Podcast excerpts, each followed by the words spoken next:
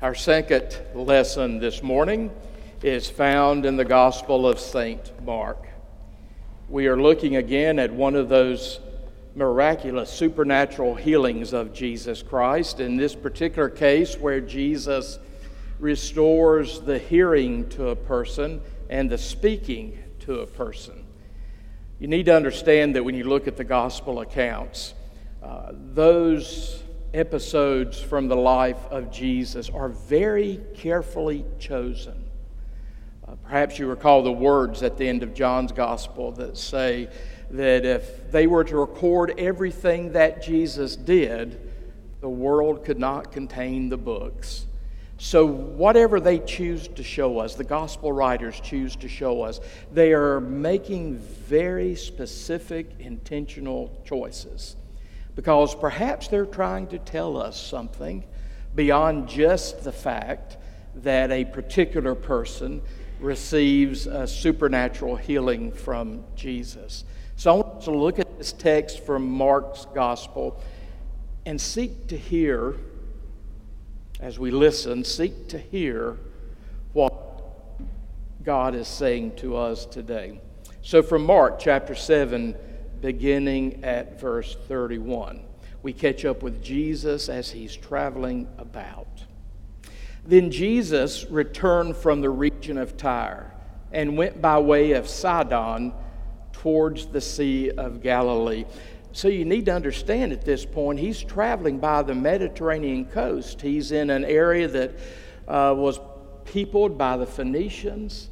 He's at almost the furthest point away from the Galilee that he ever traveled, but he's leaving the region of Tyre and Sidon where those Gentiles, those pagans were, and he's making his way back toward the Galilee, but he's going to bypass the Galilee, and he's going to go into, as the text says, the region of the Decapolis. The Decapolis, that just means the ten cities. These ten cities are cities that uh, are located in present-day Jordan, on the other side of the Jordan River, from where Jesus spent most of his time. These ten cities, the Decapolis, were cities that were populated by Gentiles, by pagans.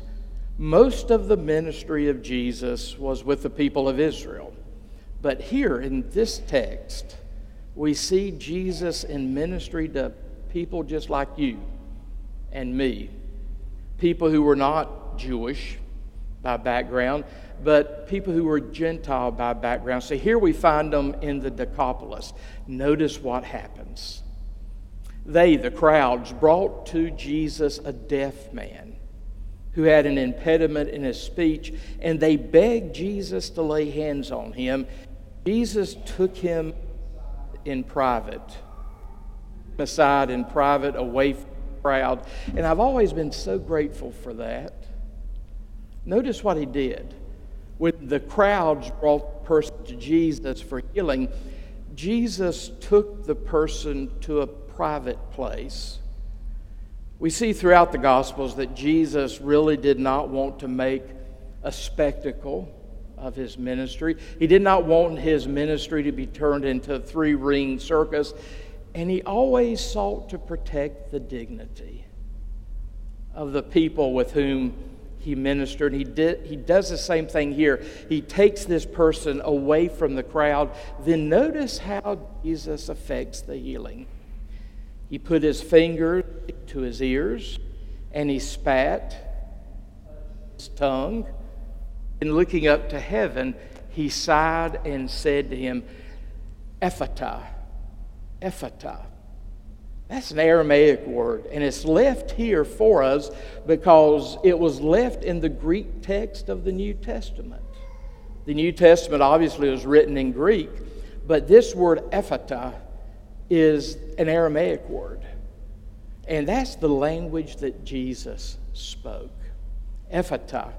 And it's almost as if the early Christian community, Mark and the community that surrounded Mark, so remembered the exact word of Jesus that they preserved that exact word of Jesus. Jesus' Aramaic, Ephphatha. And of course, Mark gratefully interprets that for us. That is, be opened.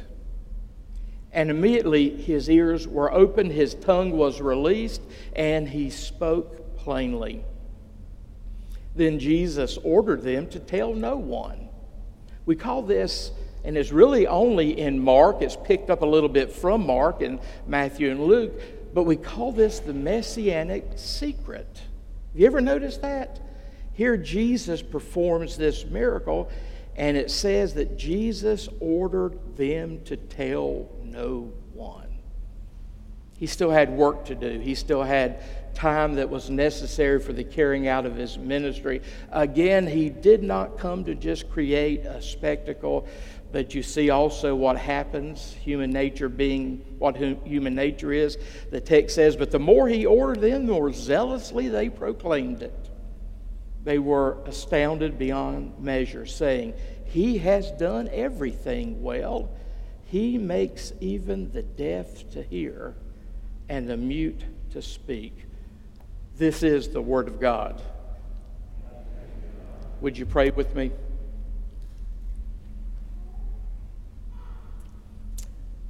Great God, particularly as we look at this text, we ask that you will give us ears to hear what you're saying to us today. May all earthly distractions cease, and may we focus on the presence of the living one here in our midst. And may we be very sensitive and tender to the words that he ever so gently speaks to each one of us. We pray, God, that we will be able to hear what you're saying to us. We pray, God, that our tongue will be loosened to proclaim your praise. We pray, God, that our eyes will see you at work all around us and within us. In the powerful name of Jesus Christ, we pray. Amen. So, these texts that are presented to us where we see stories from the life of Jesus, they are very specifically chosen by the gospel writers. So, why do we think they chose what they chose? Why do we think they chose the few episodes from the life of Jesus that they chose to show to us? They left out others, but they chose to show us things such as this one that is presented to us this morning. Well, obviously, when we see Jesus healing human infirmities, Jesus was doing more than just healing human infirmities. When we see Jesus healing in the Gospels, we ought to see the wonder of that, but we also ought to understand that what that means to us is that this Jesus has power and authority over all human infirmities. When we see episodes in the Gospels where Jesus can quell a storm, what we need to realize from that is not just simply the wonder of quelling a storm, but this one, Jesus, has power and authority over all nature, for he is creator. In the Gospel of Mark particularly, we see a lot of exorcisms. Mark is fond of exorcisms. When we see Jesus performing an exorcism in the Gospel of Mark, we ought to be able to recognize that what we're being told is that this Jesus has power and authority even over the demonic and all evil in this world. So it probably doesn't surprise you that here in chapter seven, you see this healing, this significant healing taking place. The man's ears are open, then his tongue is loosed, and you can almost guess what comes in chapter eight. A blind man is going to receive sight. In chapter eight.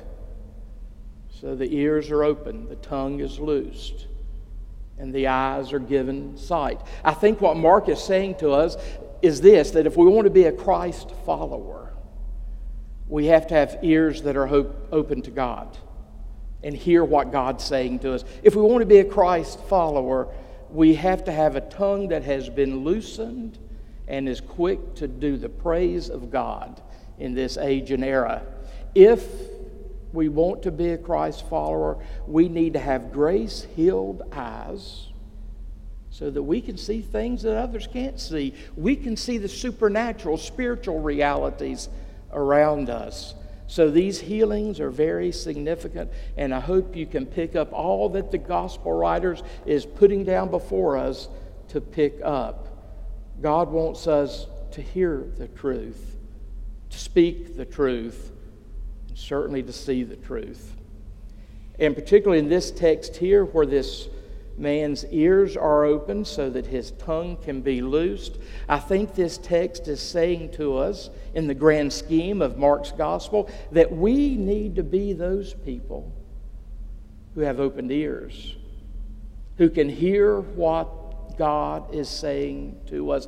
Church, how are you doing with hearing the voice of God?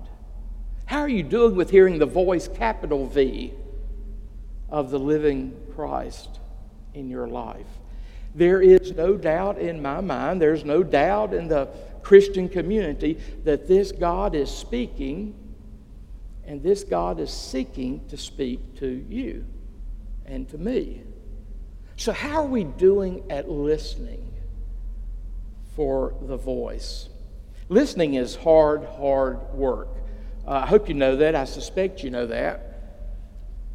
Listening to each other is hard work. I remember about twenty years ago when I went through my Stephen ministry training, and I learned so much from my Stephen ministry training, a lot about practical caregiving. But one of the things I remembered learning from my Stephen ministry training twenty years ago was how to listen, because most of us do not know the art of listening. So if you feel called to that ministry, you'll learn a lot in Stephen ministry training. And one of the things you will learn is how to listen. You see, most of us do not listen. Most of us, when someone is speaking to us, we are busy formulating our response. Not listening to what that person's saying, but deciding how we are going to respond, what we're going to say back to that person. Listening is hard work, and it's an It's a learned art, particularly in this noisy, noisy culture in which we live. Listening to each other is very hard. Listening to God is exceptionally hard.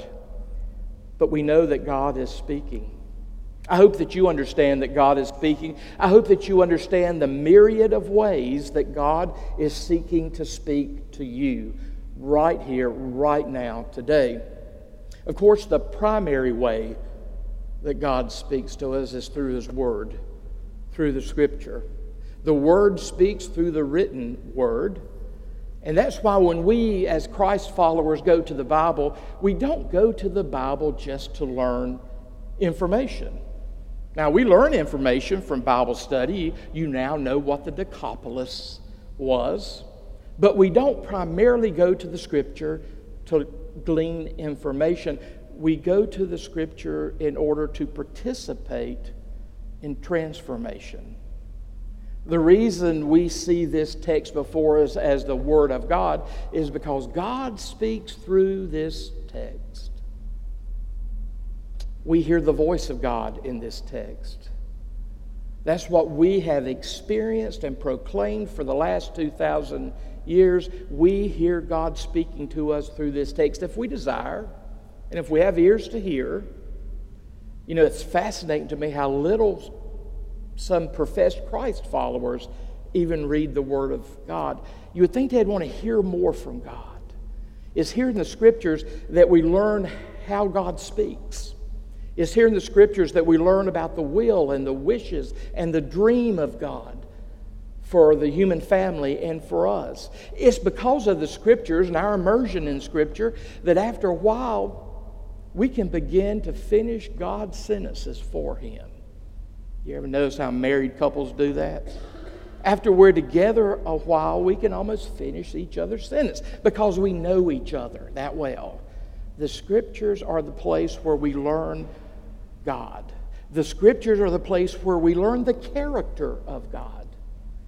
And that's also why in all the other ways that God speaks to us, and we'll talk about those, but in all the other ways that God speaks to us, we have that promise that God will never, never contradict God's word. God will never, God will never contradict God's character or personality. And all of that is just given to us in Scripture.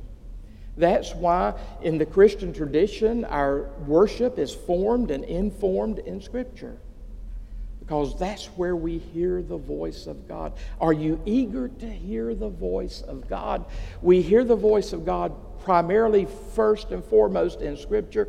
You've heard me say before that John Wesley, the founder of the Methodist people, the Methodist revival movement, used to say, at least in his day, if you cut a Methodist, their blood would be bibline. We would bleed Bible. Not sure that's the case today with some Methodists. But if you want to hear God speaking to you, the Scripture is the primary place we hear that. Another way that God speaks to us today is through that still small voice deep within us. If you've given your life to Jesus Christ, and if you invited Jesus Christ to take up residency in your life, at the center of your life, at your heart, Jesus is faithful. And Jesus will take up residency in our life. And if Jesus has taken up residency in our life, we will hear that still small voice. Just like Elijah did in First Kings chapter nineteen, we can hear that still small voice. There are times I wish God would move beyond a still small voice and shout the reality to me. But that's not the normal way of God speaking.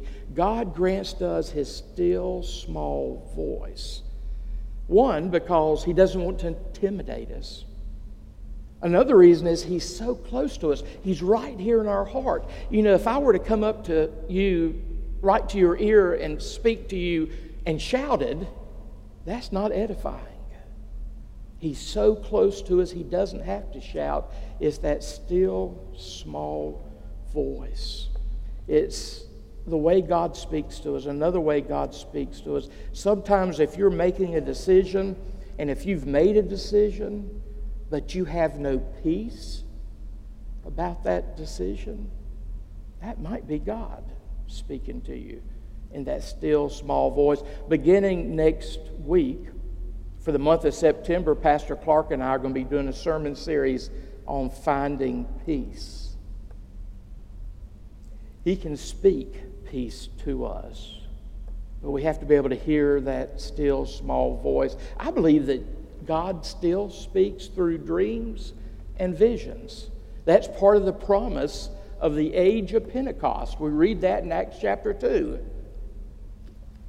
That God can speak to us through dreams and visions. And when you look at the Bible, whether it's the Joseph of the Old Testament or the Joseph of the New Testament, God spoke through dreams. I know people that will keep a, a, a pad and a pen by their bed just in case God gives them something in a dream.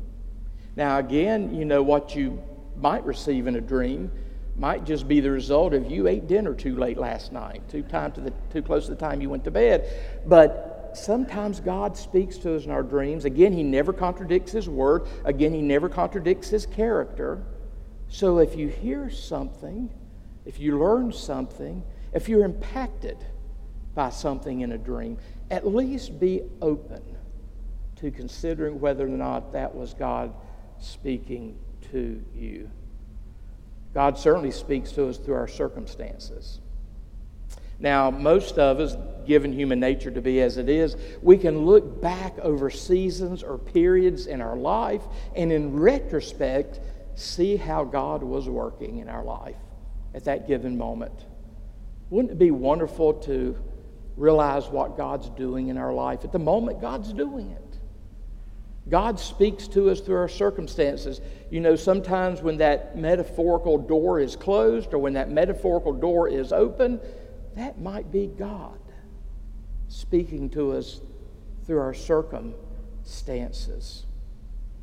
We need to pay attention. We need to evaluate our lives, because sometimes in the circumstances, through the circumstances of our lives, God is speaking to us. You know, sometimes in circumstances, that means we look at other people and we see the need or the needs in their life. And when God shows us the needs in the life of other people, one of the things God may be doing is speaking to us, inviting us to participate in meeting those needs. I do hope you show up next Sunday afternoon to help us change the world by packing thirty-six thousand meals that will go to feed the hungry. When we see the need, that might be God inviting us, speaking to us, inviting us to participate in meeting that need. So God speaks to us through our circumstances. We need to look at our circumstances closely. That's why there's that great Christian tradition of the final prayer of the day, the ending prayer of the day. As you're finding your way to sleep, you evaluate the day. You do a moral inventory of the day. You look back over the day and you evaluate it from God's perspective to see where you were faithful to God, to see where you were not faithful to God. But as we look at the circumstances of our life, we might be giving God a chance to speak to us through those circumstances. And God certainly speaks to us through other people. The older I become, the more I realize that oftentimes listening to God looks an awful lot like listening to the other people in my life. And I realize that if I have closed my ears to other people in my life, I have perhaps also closed my ears to God. God certainly speaks to us through those people that God has placed in our lives. When you're seeking to make a decision, you need to seek out those mature Christian believers, those people that are just a little further along in the journey than you, and get their advice. One of my guiding principles in the art of leadership comes from Proverbs chapter eleven, verse seventeen, where the author says, "Where there is no counsel, the people fall, but in the multitude of counselors, there is safety." In the multitude of counselors, some people don't like to ask other people's opinions because it complicates their lives. It extends the process. But I like to make sure the other people in my life are participating in the decisions, the plans that I'm making, because in the multitude of counselors, there is safety. So who are those counselors in your life?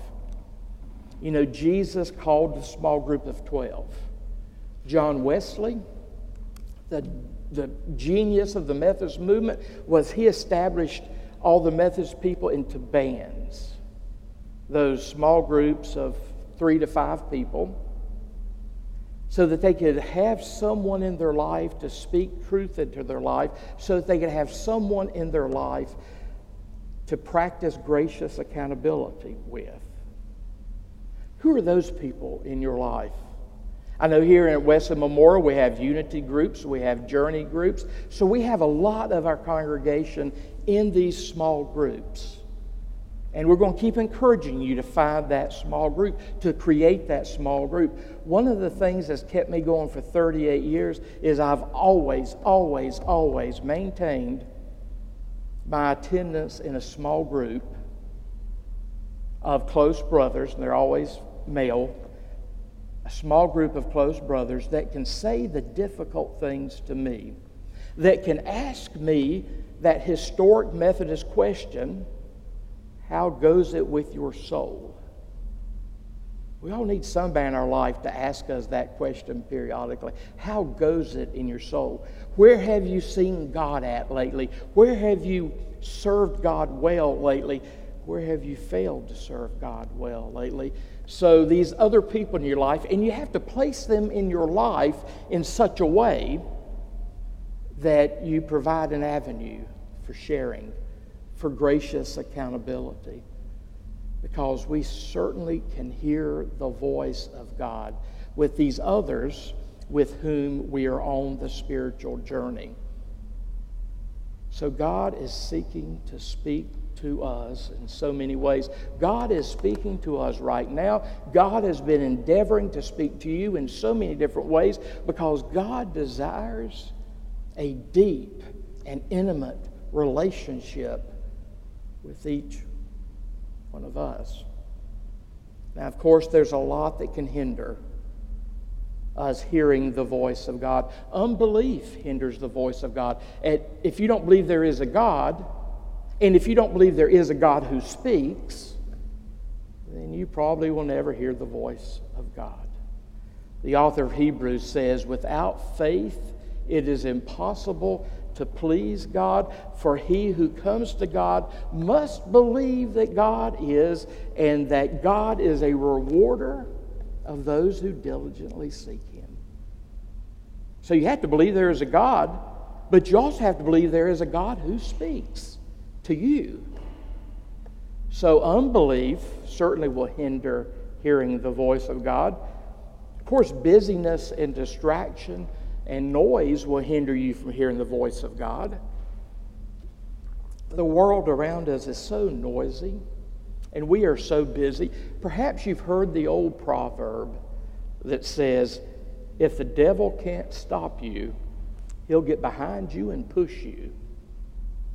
If the devil, devil can't stop you from doing what God wants you to do, the devil will get behind you and push you till you become so busy your soul can't catch up with your body. We have to be intentional about carving out that space for us to hear the voice of God. Some of you have heard me say my favorite time of the day is what I call my quiet time. I love to get up before the sun rises, before there's much going on, um, and spend that time in focused prayer, reading Scripture, praying the Psalms, doing some prayers of intercession.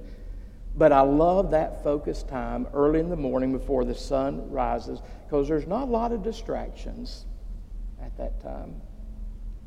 And I, I will be bold enough to say this. I've never done that. Set aside some time of focused attention on Scripture and prayer and intercession. I have never done that when I've been faithful to do that. I've never done that when I did not hear the voice of God. Some of you know that for the last year, and it's almost been exactly a year, for the last year, every morning on Facebook, I put out there a prayer focus for the day.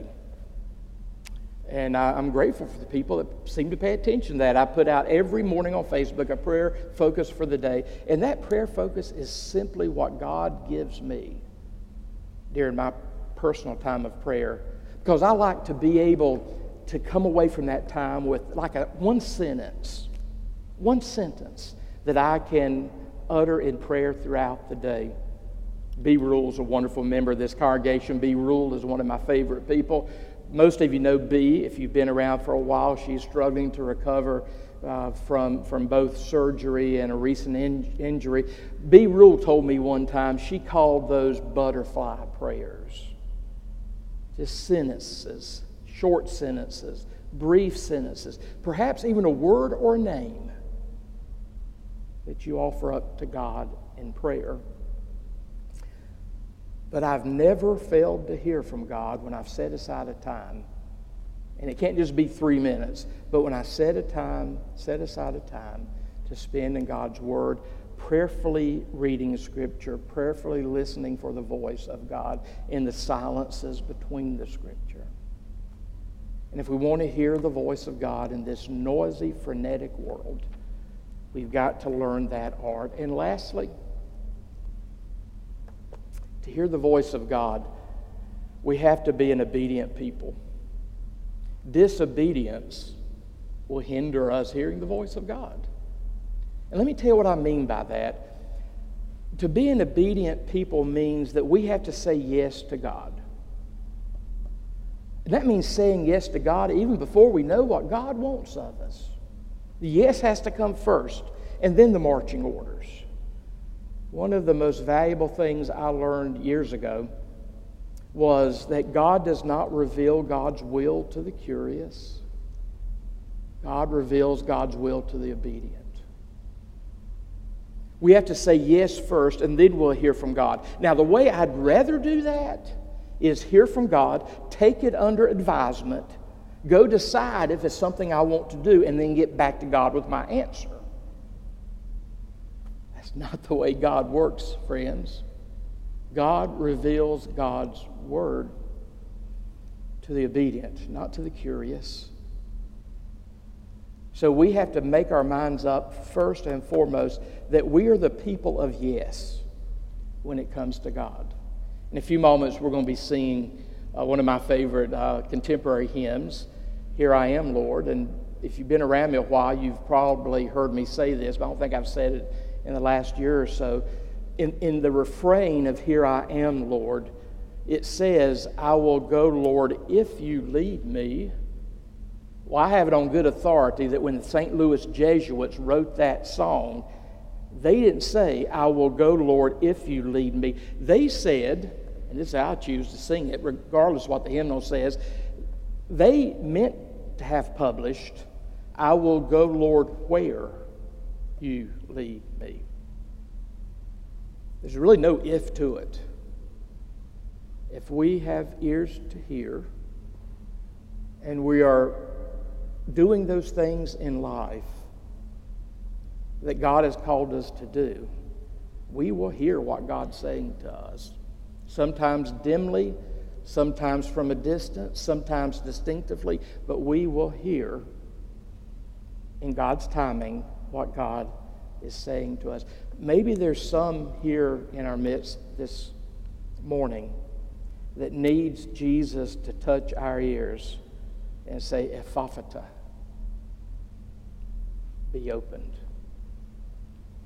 Would you pray with me? Allow me to pray with you for a few moments.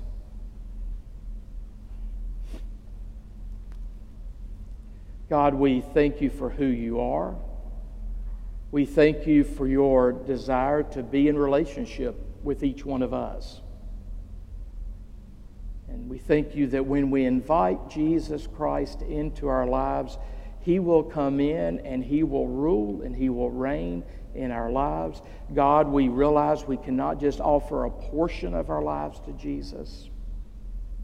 We have to offer all of our lives to Jesus. And then he will make all the difference in this world and in the world to come. So heal us, O God. Give us ears to hear what you're saying to us today, then loosen our tongues to declare your praise, and give us eyes to see the supernatural spiritual world around us. In the name of Christ we pray. Amen.